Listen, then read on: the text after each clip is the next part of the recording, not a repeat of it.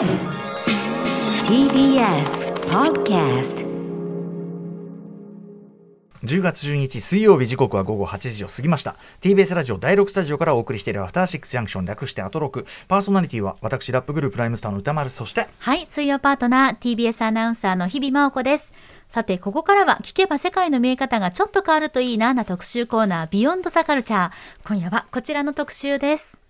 タレパンダにリラックマ隅っこ暮らし90周年を迎えた 3X が生み出したうちの子たちが尊すぎるから中の人にいろいろ聞くぞ特集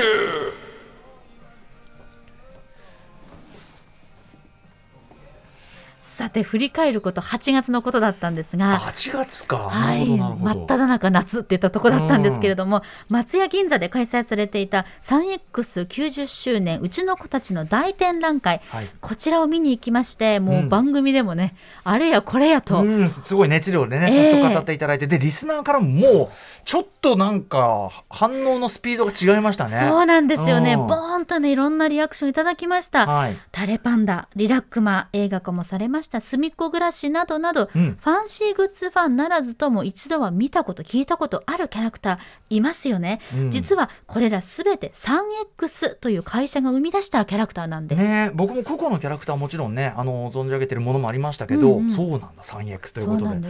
はい、えー老舗文具メーカー 3X がいかにして1000を超えるオリジナルキャラクターを手掛けるようになったのかはたまたこれらの人気キャラクターはどのように誕生し成長してきたのかなどなど中の人に直撃インタビューを刊行し人気の秘密を徹底的に探っていく特集です。ゲストは 3X の中の人お一人目和田くるみさんです。和田さんよろしくお願いします。よろしくお願いいたします。いらっしゃいませ。はい。そして 3X 中の人お二人目、えー富田里奈さんです。富田さんよろしくお願いします。よろしくお願いしはい。ます。ありがとうござありいます。がとうございます。ではではお二人のご紹介しておきましょう。はい。まずは和田くるみさんです。現在入社7年目、入社後4年間は国内営業を経験。その後、新規事業部の立ち上げメンバーとして、プロモーション事業部に移動となり、広報担当を務めるに至るということです。続いて富田さんです。富田里奈さんは1992年に 3X 入社後、商品企画のプランナーとして、キャラクターやアイテムのプランニング、制作を担当し、タレパンダの立ち上げを行ったということですご、うちの子の、私のうちの子のお母さんと言ってもいいかもしれません。なるほど、はい。そ生みの親をね。生みの親。生みの親と育ての親。の親。その後、リラックマ担当となり、なんだって？この制度もぜひ聞きたいんですけど、うん。リラックマ担当となり15年間リラックマのプランナーリーダーとして一番近くで見守ってきたまさに育ての親でいらっしゃいます。その後すみっこ暮らしプランナーリーダーを1年間務め現在はプロモーション事業部にてさまざまなキャラクターの周年プロジェクトや映像事業を牽引されています富田さんすごいですねこの要所要所のビッグネームありがとうございます。ビッグネームの育ての親感が半端ないっていう、そうですね。なんかたまたまミラクルで担当になりまして、うん。はい。いやいやいやすごいことですね。ちょっと本当に直接お話聞くね貴重なチャンスですから。嬉しいです。これ私申し訳ないそういうね、あのー 3X のキャラクター。もちろんそうだから僕ごときでも知ってるぐらいってところはまずすごいことかもしれないけどちょっと私レベルのですねやっぱりあの門外漢ビギナーもね、はい。えー 3X 弱者はい。ね、あの結構いると思いますね、リスナーにも、ちょっとそれにも分かるようにですね、はい。その代表的なキャラクター、ちょっと日比さんからね、はい。おさらいもう一回しときたいなというのがあるんですよね。もちろんでございます、うん、まずはですねひらがな表記でタレパンダ。タレパンダ。タレパンダ。皆さんもう名前の通りです。垂れてるパンダ。なんかこうじペターっとそうなの。へへなんていうの、はい。重力に負けている？そうなんです。なんかあのベトーっともちーっと。でもぷくっともしてるというね。もちもちしてる感じもありますね、そうなんですよ。その質感がねこのイラストから伝わるっていうこのキュートさっていうのがねね。もうとんでもないんですけれどあもね。好物はスワマっていうここもねなんでスワマなのっていうところももう最高なんですよね。うんだ。うん。そして時速も決まっていまして時速ってなんだえーパーアワー2.75メートル。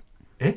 時速2.75メートル、キロじゃないですね、はいメートル、ううんん、気がつくとそばにいます名前の通り独特の垂れたポーズと緩やかな動きが一度見たら忘れられない個性を表現しています。こんな細かい設定あるんですね。僕分かってなかった。この設定がまたねキュンとするんですよ。確か面白い、はい。うん、なんか考えちゃう。2.75メートルパワーバーだから本当になんかこうイメージができるんですよね。キャラクターたちが自分のそばにいるっていうのが。確かに。だからこそうちの子って思えてくるんですよ。2.75メートルってことはさそこに置いといてここでソファーで座ってたら1時間後、あれっていう。みたいな。そんぐらいのね、うんっていうね。こんなことに時間取ってる場あ合じゃないそうそうそう。まだまだいらっしゃる、ははいい続いてリラックマ。こちらネットフリックスでストップモーションアニメとしても大変人気。これ作品読みました。あのストップモーションアニメーション特集で、はい。あのこれも拝見しこれ作品素晴らしかったです。リラックマとカオルさん、はいうん。リラックマもちろん知ってますよ。はい、うん。いきなり OL のカオルさんの家にお邪魔したままお世話になり続けている着ぐるみのクマ。あ着ぐるみ設定なんだ。そうなんです。背中にチャックがあるんですよ、なんだって？ただ中に入っているのか？誰が入っているのかなんかは不明でございます。そんなミステリーが私先日王様のブランチで共演させていただきまして。ななんと。はいリラックマさん可愛かったです。うん。そしてすみっこ暮らしですね。こちらはい。映画化もされまして、一本目の、えー、一作目の映画の主題歌は原田さん。ああそうですよね、はい、原田知世さんが歌ってました。あと、まあ、TBS アナウンサー篠原里奈さんこの番組代打来ていただいた時に何が最近好きなんですか？って言ったらもうとにかく隅っこ暮らしだと。はい言ってました。ね、もうしのりながすみっこ暮らしみたいな感じなんですよ。そうですね。存在が。人間に興味はないと言ってましたさあ、隅っこ暮らしですけれども、隅っこにいるとなぜか落ち着くということありますよね。寒がりの白熊や自信がないペンギン、食べ残しのとんかつとか恥ずかしがり屋の猫とか、正体を隠しているトカゲなど、ちょっぴりネガティブだけれども個性的な隅っこたちがいっぱいいるんですね。2019年の映画隅っこ暮らし飛び出す絵本と秘密の子では男性限定の上映会が開かれるなど、もう本当性別問わず大人気なんです。さっきのねアメージングカイコマンゴリゴリの b ボーイがやっぱり好きでというようなね、ファンショップに行ったと。うん。話もありましたから。うん。ということで 3X まあ世代ね長く、まあ多分70年代からずっとあるものでね、こうあのキャラクターだけとってもね、はい。あのーファン層はこう年齢層は広いと思うんですが、日比さんにとってはい。3X どういう存在であり続けた感じですか、あの改めてこの今回の展覧会の図録もう図鑑と言ってもいいと思うんですけれども拝見した時にちょうど私があキュンっていうのが、まあ、タレパンダ1998年8年。で2000年ぐらいから2005-6年までにかけてうちの子だったなって思う子たちがいっぱいいてなぜかというとあの文房具うん。をきっかけにこのキャラクターたちに会ったんですね。はい。でまあ学校って本当殺風景じゃないですか。うん。でもその文房具にいる子たちが可愛くて、うんうんうんうんその子たちを連れて学校に行きたいっていう一つの登校モチベーションにもなってた、うんうんうんうん。だからうちの子っていうぐらいの自分としては気持ちの距離感がすごく近いんですよね。はいはい。ですから、まあ、あの先ほどご紹介したねタレパンダやリラクマももちろんなんですけど焦げパンとかにゃんにゃんにゃんことかチーズ一家とかみかん坊やとかいろんなグッズを集めてましたたくさんありましたよね当時ね。グッズが。ありますね。そうですよね、はい。文房具と一口に言ってもペンとかシールとか本当にたくさん作っていらっしゃいますもんね。はいはい。もう鉛筆消しゴムいろいろ作ってます。でなんか例えばみかん坊やだったらみかんなのでみかんの箱の中にメモ帳が入ってるみたいな、うん。こうストーリーと一体化してる文房具っていうのもたくさん出されてますよね。そうですね、うんうん。はい。あのーしらす隊っていうあの結構割とそのみかん坊やとかよりはもっと後のキャラクターなんですけれども、あのーしらす隊もなんかあの段ボールに入ったメモ帳とか出してましたよね。うんうんはいなんかそういったこう文房具という枠組みを超えた遊び心みたいなのも 3X さんのこうキャラクターと一緒に販売してくれるから、なんかどんどんどんどんなんかなんだろうな自分の記憶と一緒にその文房具が一緒にあるっていう感じなので。今回のこの全キャラクターを改めてこう通しで引きで見た時にああ久しぶりって気持ちになりました。思い出がこう蓋が本当に開いちゃうという。そう。まあ、あのリスナーの方もそういう人多い方みたいでこの熱量すいませんお二人をお待たして。熱量浴び 浴びせかけて。真横で浴びせかけて。ありがたいです。うんね、あのでもこういうファンの方って多い。特にその例えば 3X この間の展覧会で、なんていうかなこの熱量の人って結構結局多かったんじゃないですかお客さんって。多かったそうですね。すごい。はい。あのやっぱりあのこの世代で育ってきたっていう方がすごくいらっしゃって、うん。はい。とっても嬉しかったですね。ね。というこの富田さんと和田さん、まあ、今は中の人として関わってらっしゃいますけどそれぞれ 3X の例えばファンだキャラクターのファンだったとかそういうきっかけとかあるんですか？まずじゃあ富田さん。あキャラクターのファン、はい、もともと 3X のの例えばファンで入ってきたそういうことってあったりするんですか？それが私違っていて、うんうんうん。実は 3X っていうキャラクターを知ったのはバイト先でしあバイト先で 3X 自体を知ったんです。へ裏文房具店とか。ではなくてあの某キャラクター会社のデザイン室でうん。バイトしていて、でそれでそこのデザイナーさんにあのどういう会社就職活動したんですか？ってうん。聞いてもう皆さんが 3X って言われてあ 3X ってきっとすごいいい会社なんだろうなって思って初めて 実は知った。はで実際あの就職試験受けても本当にいい人たちがたくさんいて、もうそこでずっと今働いてます。あ。でもじゃあそのファンシーキャラクターデザインみたいなことにはご興味がおありだったってことですよね。そうですね。やっぱり世代的にキャラクターものっていうのはすごくもう本当に普通に生活の中にあったものだったので、やっぱりキャラクターはずっと好きでした。これあの別に言っていいんだったら言います。まあサンリオがまずドーンってあってね。っていうことですよね。はいそうです、うん。私の世代だともうキティちゃんとか、はいキキララとかもう本当にうん。全盛だったので、うん。うんはい、そうかそういう中で、はいあのこういうことをしたいんだったらっていう会社として 3X 後からして入ったらいい会社。あそうなんです、はいはい。そしてそこからねタレパンダね本当ですよ要するに三大スター三てか 3X の時代が始まるっていうかねそうよことになるわけだからすごい。はい和田さんは？あの私はもうあの日比さんと同世代なので、はい、7年目、はい。お疲れ様です、はい、7年目。お疲れ様です。し。あの 3X でも育ってきた世代なので、うんうん。もう学生時代やっぱりずっと好きでしたし、ああやっぱり。はい、あのリラックマはもちろんあのアフロ犬とか、はい。みかん坊やとか、はい。にゃんにゃんにゃんことか、ねえもう小学校ぐらいの時にハマった世代なので、ね。もうそれきっかけで入社はしている身です。じゃあもうその当時から現役でその彼らと彼女らと触れ合ってる記憶があって就職活動。はい、もうにゃんにゃんにゃんこ小学生の時もドハマりしまして大好きでしたもう。にゃんにゃんにゃんこってどういうものかというと、例えばシュークリームの中に入ってるとか食べ物の中へにー。なぜか猫が入ってるんですよ。でも気まぐれだからふっとするといなくなってるっていう、んんななんだこれ可愛いっていうキャラクターですよね、はい。食べ物に扮したり。はいそうです。もうもちろん。はい。好きあらば。好きはなですねへーもともとデザインをしたいとかではなくて本当にサイエックスの商品に携わりたいということだったんですか？そうですね。もう私はあの全く絵が描けないので はい。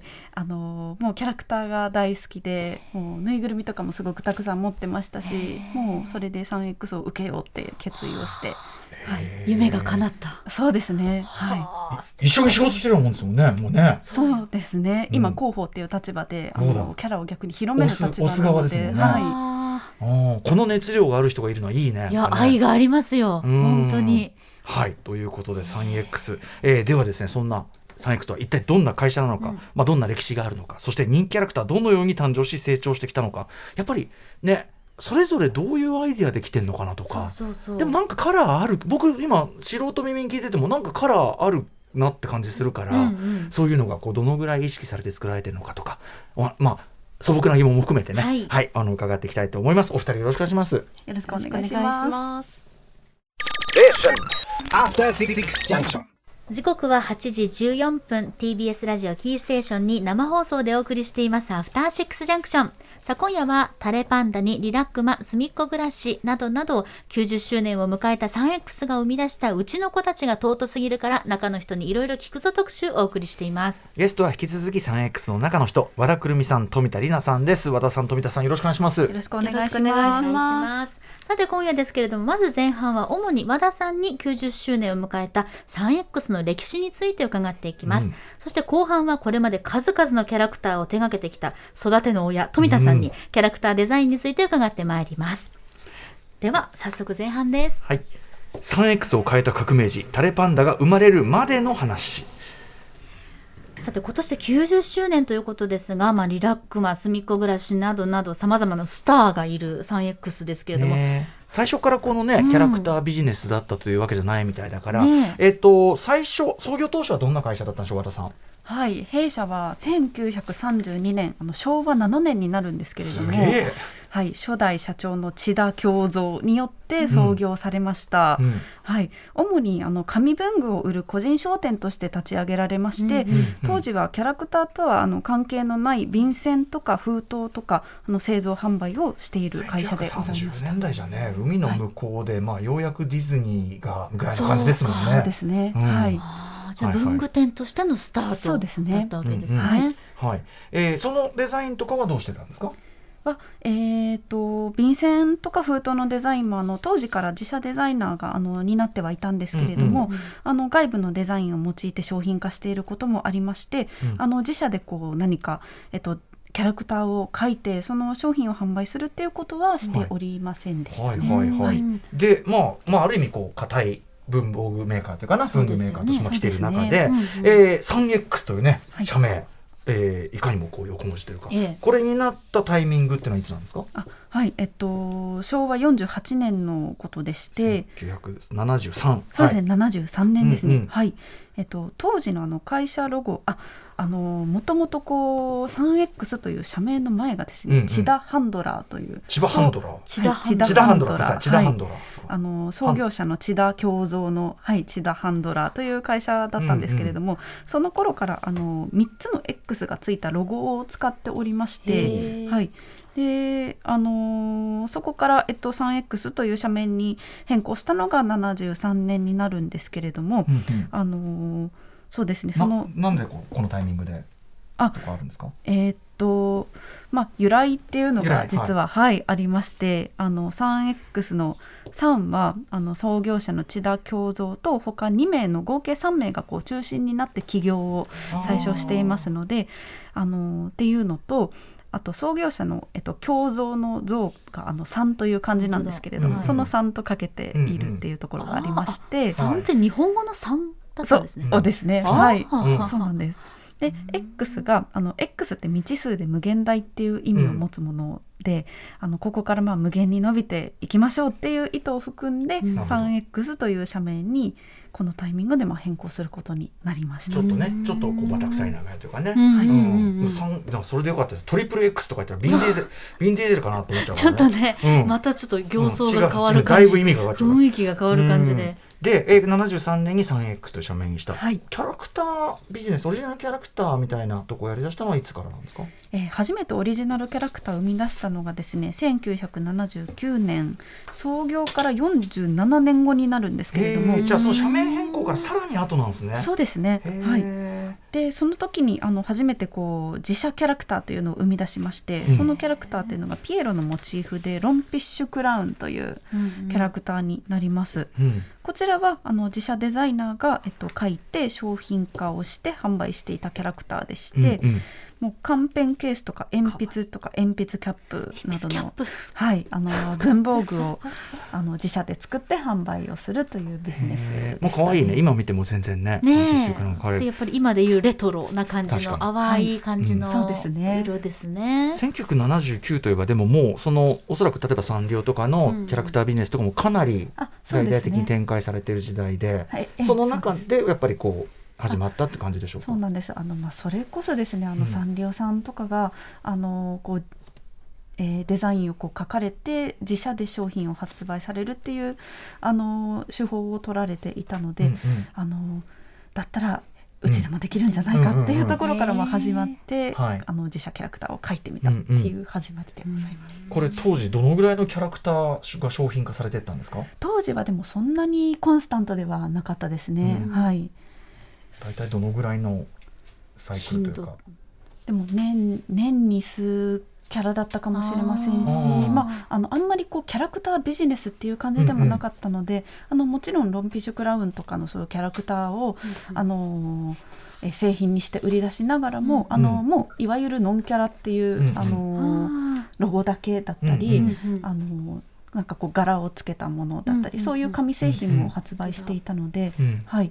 まああのはいそんな感じ今の 3X みたいなそのキャラクター主力っていうまだモードじゃないわけですね。そうですね。はいそういったものではなかったですね。うん。このそのモードに要するに我々が知る 3X にモードが変わるのはいつなんですか？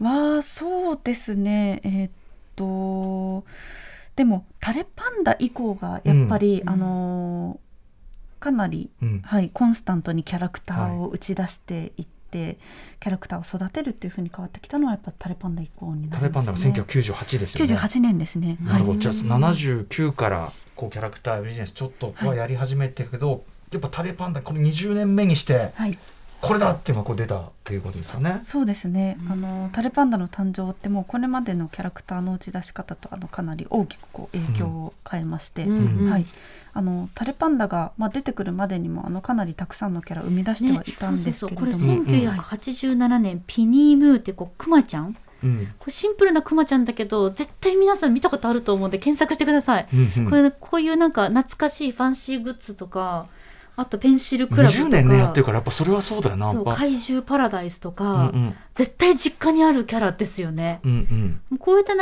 れの中でスタータレパンダが登場っていうことなんですね。そうですね。はい。うんうん。これななぜ生まれたかの話はまたあれですかね後ほど富田さんにどうやって作ってるかの話はねはい。伺う感じですかね。はい。はい。1998年とか99年ということになりますけれども、歌丸さんはこの時。私はいやいやでも俺やっぱそのタレパンダ僕だからさっき言ったように俺ごときの耳に入ってくるぐらいって、ええだってもうこの頃はゴリゴリええね、大人。あの大人だし ラッパーとしてめちゃくちゃもちろん普通に活動してますけど、ええ。もうヒップホップにしか興味ないみたいな時ですけど、ええ。それでも知ってんだからまあそんぐらいヒットしたってこと。大ヒットですよねこれね。タレパンダは。大ヒットですね。売り上げとしては具体的にどれぐらいだったんですか、売り上げとしてはあのーここではずっとお話しできないようなそれぐらいに。感じなんですけども、ええうんうん。これもワイドショーにね取り上げられたほどで。社会現象だったねだからね。ねえメモによれば2年間で700億、うん。程度？そうですね。あのー当時にしてはかなり、はい。うんだったのかなと、うん。こう一番こうタレパンダで売れたグッズって何だったりしたんですかね？やっぱりぬいぐるみでしょうかね、うん。やっぱ食感食感がねなんか気になるもんね。やっぱね。タレパンダってあのあでもここはちょっともしかしたらあ後ほど富田さんにねはい、富田生み出しさんの親から この時代的背景としても流行語大賞には「癒し」という言葉がノミネートされるなど時代感にもぴったり合ってたっていうことなんですちょっねと。そのあたりも伺っていきましょうか。はいじゃあ富田さんにここは生みの親でもある富田さんに伺いたいと思います。タレパンダ、えー立ち上げに関わられたということです。行ったということですが、はいどのようなきっかけで生まれたんでしょうか？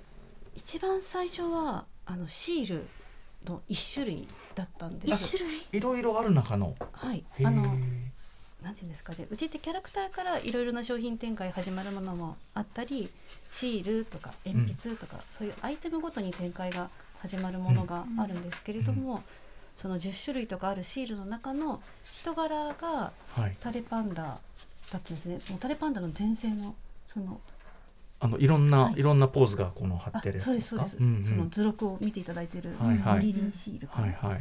それの一つだったんですけれども、うんうんうん。すごく人気があって、うん。はい。他のものよりか人気があってじゃあその次の段階でメモとかもうちょっとアイテム増やしてうん。販売してみよう、それもすごい良くて、でさらにじゃあもうここまでいいんだったらば「タレパンダ」っていうシリーズとしてやっていこうっていうのでうん。実はちょっと段階を踏みながらやった流れがありますね。うん。はい。これでもそのやっぱりこの重力に負けきったようなですね、ええ。力の抜けきったキャラクターっていう、これやっぱりそのそれまでのキャラクターのそのあり方とかやっぱりね今までその間の20年間のキャラクターと比べても、はい。やっぱ明らかにちょっと異質っていうか、違いますね、うん。私がそれより前に関わってきたキャラクターって基本的に可愛いっていうキャラクターだったんですけど、タレパンダが出てきた時はもう可愛いだけじゃなくって、なんかすごいシュール、ううん。んでなんかちょっと目がどこ見てんのかなっていう目なので、なんかちょっと怖いっていう人もいたぐらいだったんです。でもなんかそこが本当に先ほども言われていた柔らかい感じとかがすごく可愛らしくって癒されるっていうのがあってやっぱりちょっと最初から違うなっていうのはありましたね。へこれあの原画を拝見してよりびっくりしたんですけど、はいはい。鉛筆のタッチがあまりに繊細でゆえにこのもっちりした感じっていうのが生まれてたんだって衝撃があったんですけど、はいはい。これ具体的にこの、まあ、アイディアを出した方っていうのがいるってことですよね。そうなんです。あの当時うちの新人デザイナーだった末政光さんがもう鉛筆のタッチで描いていて、でそれもまたすごく良かったと思うんですよね。うん。新人ということは皆さんこうアイディアを出し合うってことなんですよね。そうですそうです。うちの会社は、まあ、デザイナーが、うん。あのまあ、デザインコンペ的な感じでいろんなキャラクターを出していって、ええ。でその中から選ばれたもの選ばれし者が本当に一つのシリーズになっていくうんっていう感じなので、うん。はいはいなかなか厳しいこそうですね。狭狭きもんで。はい、実はちょっと厳しい世界ですよね。タレパンダこれ一発採用みたいなことだったんですか最初はじゃあ。あでもタレパンダも本当にシールの一種類の中から始まってたりとか脇役中の脇役みたいなことそうそうですね。脇役なんかこう本当にいっぱいいる中で、モブ。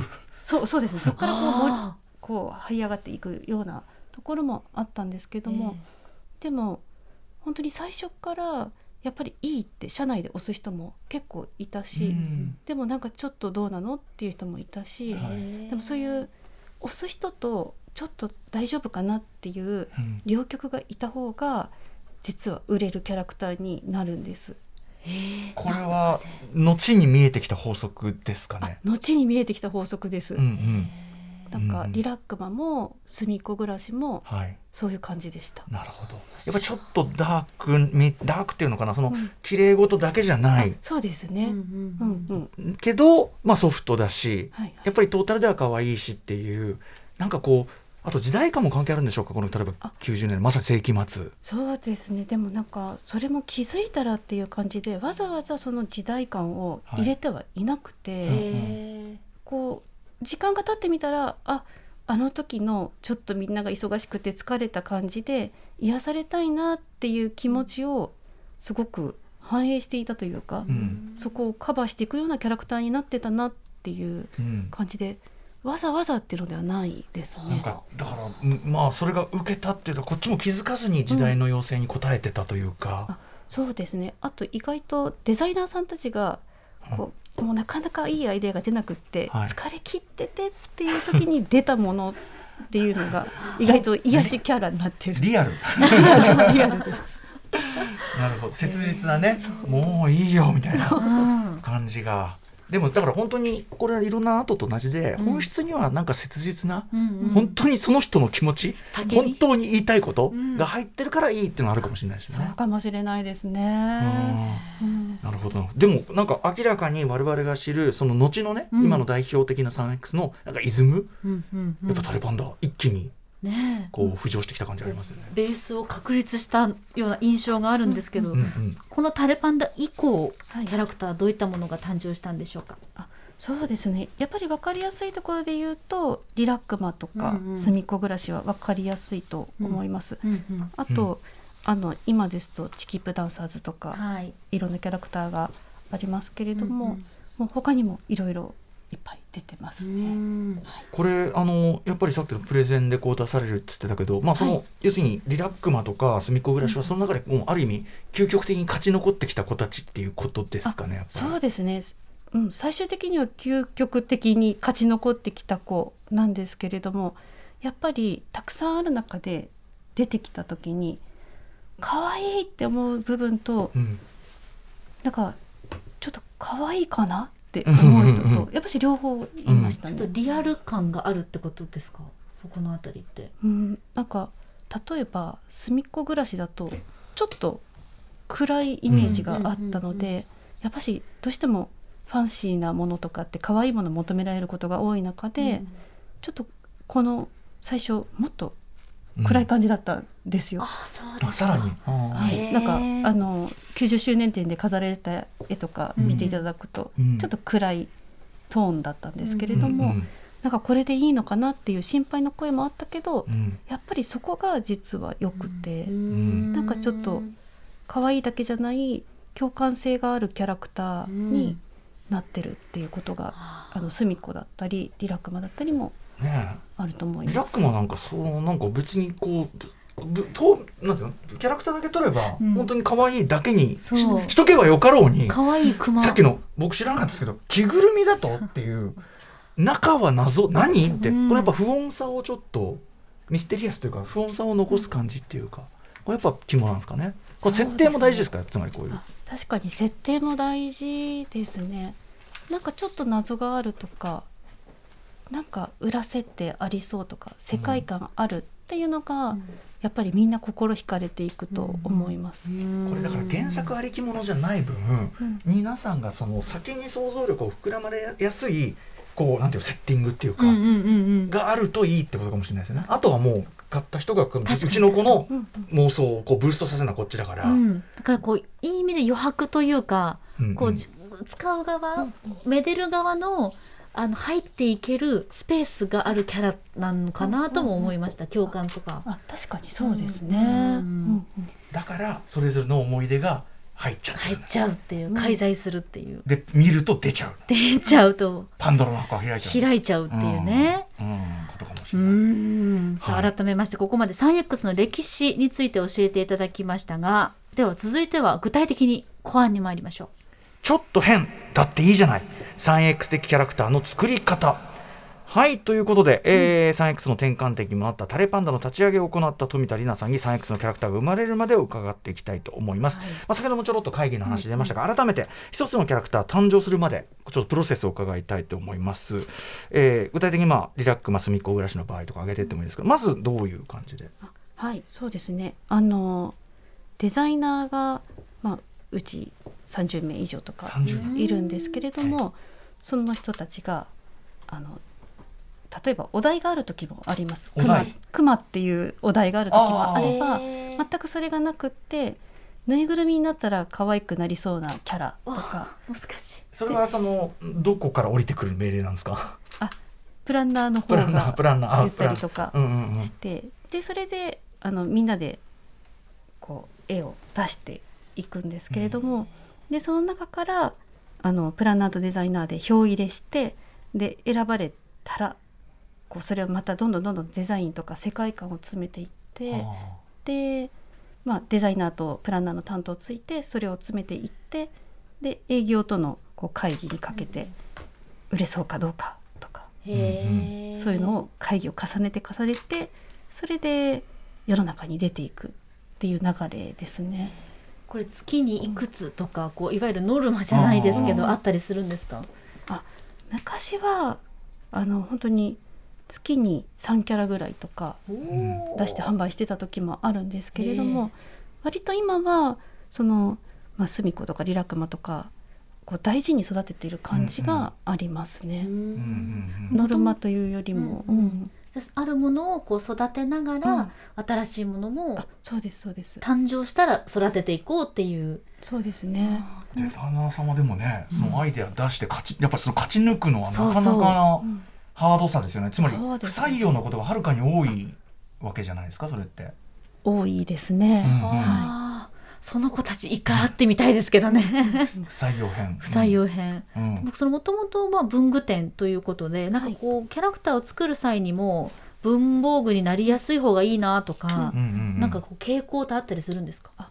そうですねなんかキャラクターとしてやっぱり可愛いなって思われるものってあってうさぎとかクマとか犬とか猫っていうのはあるし、あの子どもたちが使う文具になった時にそういう動物のキャラクターって売れやすいっていうのはありますけれどもやっぱり長く愛されるキャラクターってなるとただ可愛いだけじゃなくて、うん。結構いろんな要素が入ってくると思います。あーそうだからチーズ一家とか、うんうん。チーズみたいなあうん。そうなんです。衝撃。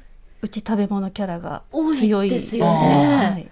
ね猫ちゃんでさえねさっきの食べ物と絡み、ね。絡みがち。はい。そうですうんね、うん。でマリモとかああマリモも、はい。あれ大好きで。でもマリモってやっぱり思うじゃないですか、うんうん。やっぱりふわふわ。まあこうイラストにするとすごい可愛いですけど、さっきメールだとゾンゾンビ？ゾンビ？あゾンビと。ゾンビと。そうそうそうそう。とか。え？っていう、そうそうそう。うん。これもやっぱりたくさんのアイディアからうん。デザイナーさんたちがまあし絞り出したというか見出したっていう感じですか、うんこれでも先ほどおっしゃってたその票を入れるっておっしゃってましたけど、そのみんながみんな、要するに全員これ可愛いねっていうものじゃなくてんってなる人もある程度いるバランスって、はい。それこそそのなんかこう見極めが難しくないですか？あそうですね。なんかすごく集中して人気っていうものもあるけれどもなんかそこに反対派もいる。でも何か力があるなっていうもの？ちょっとこれ世の中に出してみようよっていうものって本当に時折あるんですよね。もうじゃあそれは皆さんの長年のこう勘というか、行こうっていうのそうはですね。あるわけですね。うんそれもそれはなんなんとなくあります。この 3X さんの今回本当にこうもう失礼覚悟で申し上げますと 3X のそれぞれのキャラクターのこと私大好きだったんですけどあ全員 3X 出身だったんだっていうのが、あうんうんうん。この90周年展で全部ピカーンとこうつながったんですよ、はいはい。うん。だからそこが一つのま魅力なのかなと思うんですけど、うんうんうんある種同じタッチとか、はい。同じ色味とか同じ系統みたいなものがうんうん。あえてなくしてるのかなと思ったんですが、うんその点いかがですか、ああ、そうですね。書き方を揃えようって思ったことはないと思います。あのキャラクターそれぞれにあの太線のものもいれば、色鉛筆たちのものがいたりっていう、本当にそこは様々なんですけれども、あのなんとなく共通性っていうのは確かにありますよね。それは例えばどんなところだと思われますか、うん。なんかあのやっぱり可愛いだけじゃない、うん。ちょっとマイナス面も持っていたりなんかそこが人間と同じでちょっとこう自分で弱い部分もあるから、うんそこが共感性得られるっていうところがすごくうちのキャラクターの最大の特徴かなって思いますね。これリラックマって具体的にアイディアが出てから商品化するまでどれぐらい時間かかったんですか、どれぐらいかな、うん。結構そうですね、うん。結構あの時代はちょっと早めだったとしても半年から1年ぐらいかかってるかな。例えばこのくまちゃんのデザインがある。はい、着ぐるみが最初にあったんですか？それとも？あ設定として。最初に着ぐるみのクマっていあう着ぐるみのくまだったの決ま最初から。ってたんだそうなんです。ええそれもあの当時あの弊社のデザイナーだったはい。あの近藤亜紀さんがもう最初からへえそういう感じでしたね。じゃあ僕が一番えっってなった部分こそが最初にあったってことなんですねやっぱね。そうですね。であとダラダラしてるっていう設定も最リラックスしてるわけだからねやっぱね。うん。たれぱんだよりは重力には勝ってますけど、うんうんうん。中がある分、そうですうね、ん。ただこの初回の、まあ、初回カンプっていうんですか、うんうん。カンプっていうのは何ですか、あそのなんていうんですかね。あのノートサイズの紙にはい。もうノートになったらこういうデザインっていうのでデザインしてくるですね、うん。でそういうものをカンプってうちの会社では呼んでいてあーあじゃあやっぱり最初はノートサイズで皆さん考える、割とそれが多いあですーそっか。やっぱそっか。アウトプットとして、はい。そうですね。でも時代によって違ってて B5 ノートが一番売れる時代もあれば、うんうん。メモサイズが売れる時代もあるのでちょっとそこら辺はどういうサイズになっても耐えれるデザインキャラクターっていうのを探してきます。えちなみに和田さん今一番出るのはその例えばノートだとどのサイズなんですか？ノートはでもあのせ世代にもよりますかね。買われる世代にもよるんですけれどもやっぱり小学生とかはあの B5 サイズの罫線のノートとか、はいはい。あの方眼ノートとか自由帳とかはやっぱり今でもすごくよく売れますし、私たちはやっぱリングノートとかよく使いますよね。うんうん確かに。そうかはい。そうか世代も小さめのリングノート、うんうんうん。この最初のカンプのリラックマを見ると、ね。要するにカンプっていうのはそのだから一番最初の段階というか、はい。ちょっと違うね。なんかあの可愛いんですけどヒットしなさそうな。これなんだろうこの違い。そうなんですよね。ニヤついてる？なんかクマすぎるのかな、うん、なんでね。どういう微調整を行ったのか、はい。なんかもうやっぱりキャラクターの表情とか変えてたり、うんうん。あの線色とかはい。あのキャラの色自体も変えてたりとか、うん。もうキャラの硬さ柔らかさもやっぱり変えてたりとかうんうん。うんしますね。それは最初のデザイナーさんがというよりかはもう 3X のそのデザイナーチームで作っていくんですか、一番最初はあの、まあ、いろんな人から意見が出るのでそれを持ち帰って担当デザイナーが直していったりとかするんですけれども、最初は本当にデザイナー一人とプランナー一人が担当になってうん一生懸命やってるん。ですけど、だんだんこうキャラクターも売れるようになってきたりとかしてもう人が足りなくなってくるとだんだん一人増え二人増えチームになっていってうん今のようなリラックマチームとか隅っこ暮らしチームっていうのが出来上がってきます。なのでうちは結構チーム戦なんですよね。ただこれ商品を販売してからも結構更新してるじゃないですか、はいはい。これキャラが確立する今のこのスタイル最終形になるまでにも商品出しながらじゃあブラッシュアップしていくって感じなんですか、そうですね。確かにそういう部分はありますね。じゃあこれもうものによって変えていくというか。うん、なんかなんだろうな。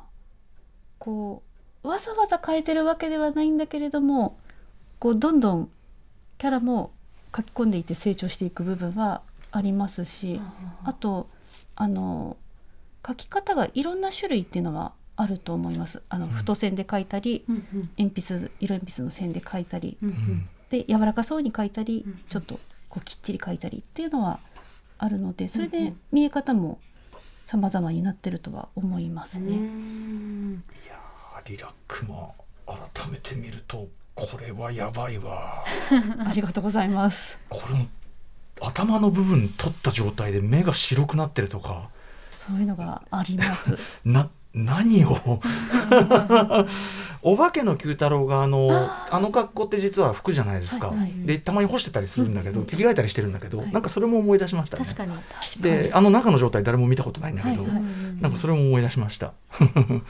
こういう設定もデザイナーの皆さんでこう議論しながら考えていくってことですよね。そうですね。あの一番最初本当にデザイナー一人とかだったりするので、うんうんまあその大元のデザイナーが考えていったりするんですけれども、うんまあだんだんチーム戦になってくるとみんなで一緒に考えたりとか、こしのますね。脱いだ状態とかゲラゲラ笑いながらやってるじゃないですか本当に。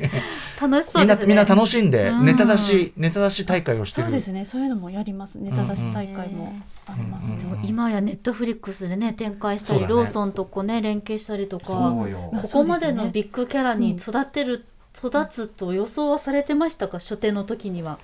いやその時はそこまでとは思ってなかったんですけどいつかそうなったらいいねっていうのはすごく最初から言っていて、うんなんかいつかコンビニさんでえー。キャンペーンやれるといいよねとか、うん。こういうお店に並んだらいいよねっていうのはすごくチームのみんなで話していましたね。逆にこれちょっと景気悪い話ですけど、はい。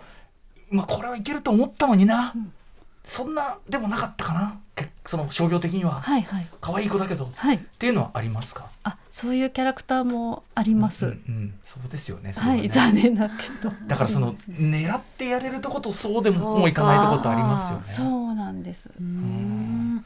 このようにこう自社のキャラクターがいろんな展開をするっていうのは和田さんに伺いたいんですけどこれは会社にとっても、まあ、もちろんプラスだと思うんですけど、はいどういうビジネスになってるんですか？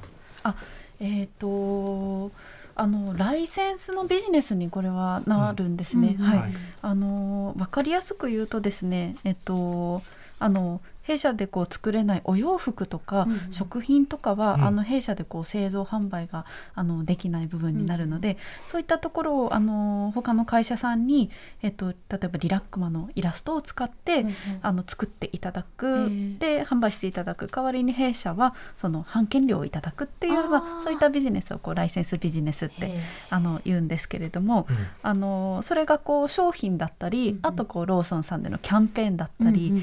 になるんですけれども、もうあのキャラクターはまるでアイドルみたいな感じですね。はい、リラックマがまるでアイドルのように、はい、そのまあちょっとあのリラックマの力であの売れるようにするみたいな。あー。ちょっとはい。事務所的な、あタレント事務所的な役割もあるわけですね。はい、あのすごくそういう感じはいたしますへね。ー確かに。はい。でまあこう商品化していくわけですけど、うん。僕これ意外に思ったのはえっとサンクさんって直営店ってないんですね。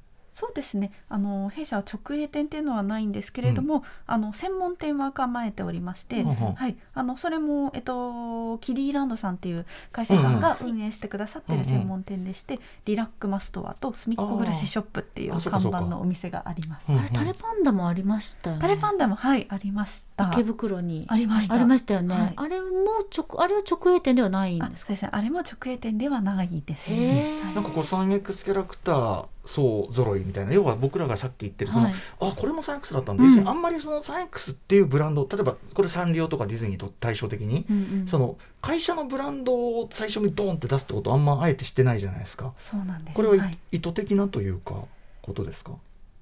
まあなんか社風といえば社風。なのかなと思うんですけれども、あの常々こう社員もですねあのキャラえー社名よりもキャラを前に出すっていうことは念頭に置いて仕事してますので、うん。もう自然とそういう風になっていくのかなとは思います。なるほど。キャラのためのそうですね。影武者にななるじゃないけれども、うんはい、全くあの社名はこれまで意識したことは本当になくって、ねもうキャラを前面にキャラクターの会社ですのでキャラを前面に出すっていうところ。まあ、だからこれがもちろんそのそれぞれのねいろんなビジネス展開のいいとこっていうのあると思うけど、うん。これはやっぱうちの子になるんじゃないの？だから。そうか。だからよりそうかそうか。うん。お家実家感を逆にこう消すことによって。帰属してるのはうちっていうことにやっぱなるんじゃない？自分でありうちっていうことに。なるほどね。なんとかさんちのなんとかじゃなくてう。ちのうんこの子だっていう認識が、そう。この会社名をあえて抑えることによって生まれるっていうことなんですね。ですかね。かもしれないですね。なるほどな。奥ゆかしい社風。奥ゆかしい。ね、うん、ことですかね。うん。あとその一般のそのじゃあその例えば文房具さんやとか、うん。あのファンシーショップさんにおろおろしていくわけですもんね。そうですね。はい。うん。これによるそのなんですかね。それを前提としたそのビジネスであることによる例えばキャラクターのなんていうかな違いというのかな。こうモードってなったりするんですか、あ、えっ、と専門店にそう、はい、それぞれにこう下ろしていくというシステムによるこう違いというか。えっ、とそうですね。あのいわゆるファンシーショップとかあの街の文具店とかにこう商品を卸したりするんですけれども、あのーやっぱりお店によって売れるキャラクターは違ったりもしますし、うんうんうん。はい、売れるアイテムも違いますし、はい。はい、あのーもちろん出始めのこうデビューしたてのキャラクターなんかは、うん。あのそういったこうファンシーショップに入っていって、はい。でちょっと売れてるよなんていう情報をいただいて、はい。そこからどんどん大きくなって専門店化していくみたいなキャラクターが、まあ、まさに隅っこ暮らしとかそういう成長の仕方をしていまして、まず個々のお店にだから営業して新しい子は分かっそうですね。でその、はい。い、いですよと。ぜひこれ仕入れてくださいよって分かってもらわなきゃいけないわけですねそうまずね。あの弊社の営業が今度こういう子がデビューするんですとお店に紹介をしてはいあの何か買いませんかっていうふうなまあ営業をしまして、じゃあちょっとメモと鉛筆置いてみようかなってとこから始まって本当に小さな売り場からどんどん大きくなっていくっていうふうに。はい、なんか私想像するに卸すのが一般ショップということはそのなんていうかなあんまりその要するにもうキャラクターを見た瞬間にある程度その例えばリラックマ、まあ、リラックスしたクマだとか、タレパンダもうデロンと垂れた短パンだとか、隅っこ隅っこにいる連中だとか、なんかこうある程度こう説明せずともデザインそのものとか、まあ、ある程度ちょっと軽く設定を聞けばと名前そのものがある程度説明になってたりそのバッと聞けば分かる。ハイコンセプトっていうのかなあのパッと聞けば分かる何かであるっていうこと結構大事なのかなって気がするんですがいかがですか？すごいさん例えば。それは大事ですね。メモパッドの表紙とかはもうパッと見で分かりやすさっていうのは大事です、でもメモの中とか裏表紙とかにそのキャラクターのちょっとしたなんか日常のことが書かれていたりとかちょっとした秘密が書かれていたりとかするんですよね。うんうんうんうんでそうすると子供とかってもうそこに心惹かれていく、うんパッと見のところとちょっとした情報に心惹かれていって、であのすごいお友達にそのキャラクターのことを伝えたりお父さんお母さんにそれを伝えたりしてもう本当にどんどんどんどんこううん。草の根運動的に広まっていはいく感じです確かに。ね。キャラクターのなんかキャラクターってこういう形なんだよって説明する前に設定を説明してます 3X のキャラクターに関しては。それはやっぱ狙い通りってことですね。うん、あの気づいてみたら狙い通りですね。なんかよく隅っこ暮らしとかだとなんか子供たちがお父さんお母さんに隅っこ暮らしっていうキャラクターがいて隅にいてっていうのを言ってくるけど、お父さんお母さん何何言ってるんだろうってうん。隅っこって隅っこだよねっていうので、まあ、そういう家族の会話からどんどん広まっていったりとかしてますね。だから間口は広く低くうん。敷居が低く、入ったらこうちょっとめくったら奥があれっていう。あれあれ。でどんどん沼に、沼にうん。仲間になっていくっってていう。いうプロセスなわけですね。えね。でも今海外でもこうやってリラックマをはじめとしたキャラクターがどんどん進出してるじゃないですか、うん。やっぱりキャラクターデザインをしてる時点でちょっと海外意識とかってするんですか？最初はそんな意識してないです。ん。もうどっちかというとキャラクターの世界観を深めるっていうことを集中してやっていて、でも海外に出してみた時に特にアジアの方とかって日本人の感覚と近いからやっぱり可愛いなとか、癒されるなっていうのはうん。同じように感じてくれますね。うん。売り出し方の戦略とかはあったりするんですか？あんまり特に。実は狙ってこうするっていうのを弊社はやっていないというのも正直なところいなんです。やいやいやでもそこがなんかこうなんだろう無理くり入ってこないいやー。自然と寄り添ってくれるっていそうキャラクターたちを大事にしてる姿勢なのかなともはい。思いますね。はい。ね、だしそのこれが受けんだろうと思って出したものが受けるとも限らないというさっきからのね。その話。それよりもなんかこう 3X のなんかなんか今までこう培ってきたノウハウとかでらしさとか、うんここが皆さん喜んでるとこなんじゃないのかなっていうとこを絶妙な線を、ね。まあ、突き続けるというか。そうですね、うん、なんか本当に狙ってるわけではなくでもなんとなく気づけば 3X のこうキャラクターのうん路線だったみたいなところはあると思いますね。あとさっきの奥ゆかしい社風とかもさなんかキャラクターと やっぱちょっと一致してるところもあっていいですね。ますます押せるっていう。そうですね。あの社員すごくみんな謙虚で真面目でっていう人はすごく多くて。はいそういった人となりがキャラクターにもそうですね。にじみ出ている。はい、私はもうあの入社7年目でそういうふうに感じることが本当に多いですね。だからこそ90周年で一堂に会することがめったにないから、うん。みんなそうそうそう。えーってなったってことですよね。お前もかお前100もか。もすぐなんでねまたね。そうですね。ぜひ100ともなればというね、ことですよね。はい、ちょっとお時間迫ってまいりました。はい。ということで最後にぜひ、えーお二人からお知らせ事などお願いします。はい、あの 3X90 周年、えーうちの子たちの大展覧会がですね10月27日より北海道の札幌で、えー札幌の東東一丁目劇場にて、えー開催されます。のまだまだあの全国巡回予定ですので、あの近日中にあのどこを巡るかっていうのが発表されますのであのぜひホームページをご覧いただければと思います。富田さん。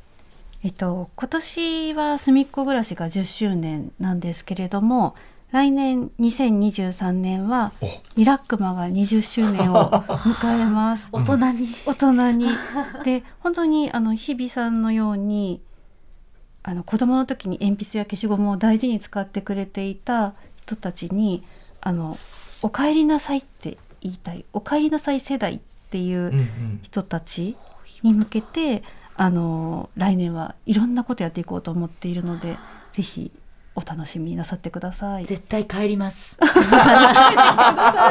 絶対帰ります。帰りなさい。はいということで、えー本日はタレパンダにリラックマスみっこ暮らし90周年を迎えた 3X が生み出したうちの子たちが尊すぎるから中の人にいろいろ聞くぞ特集でした和田クリムさん富田里奈さんありがとうございましたありがとうございました。100周年もお待ちしております、station. After 66 junction.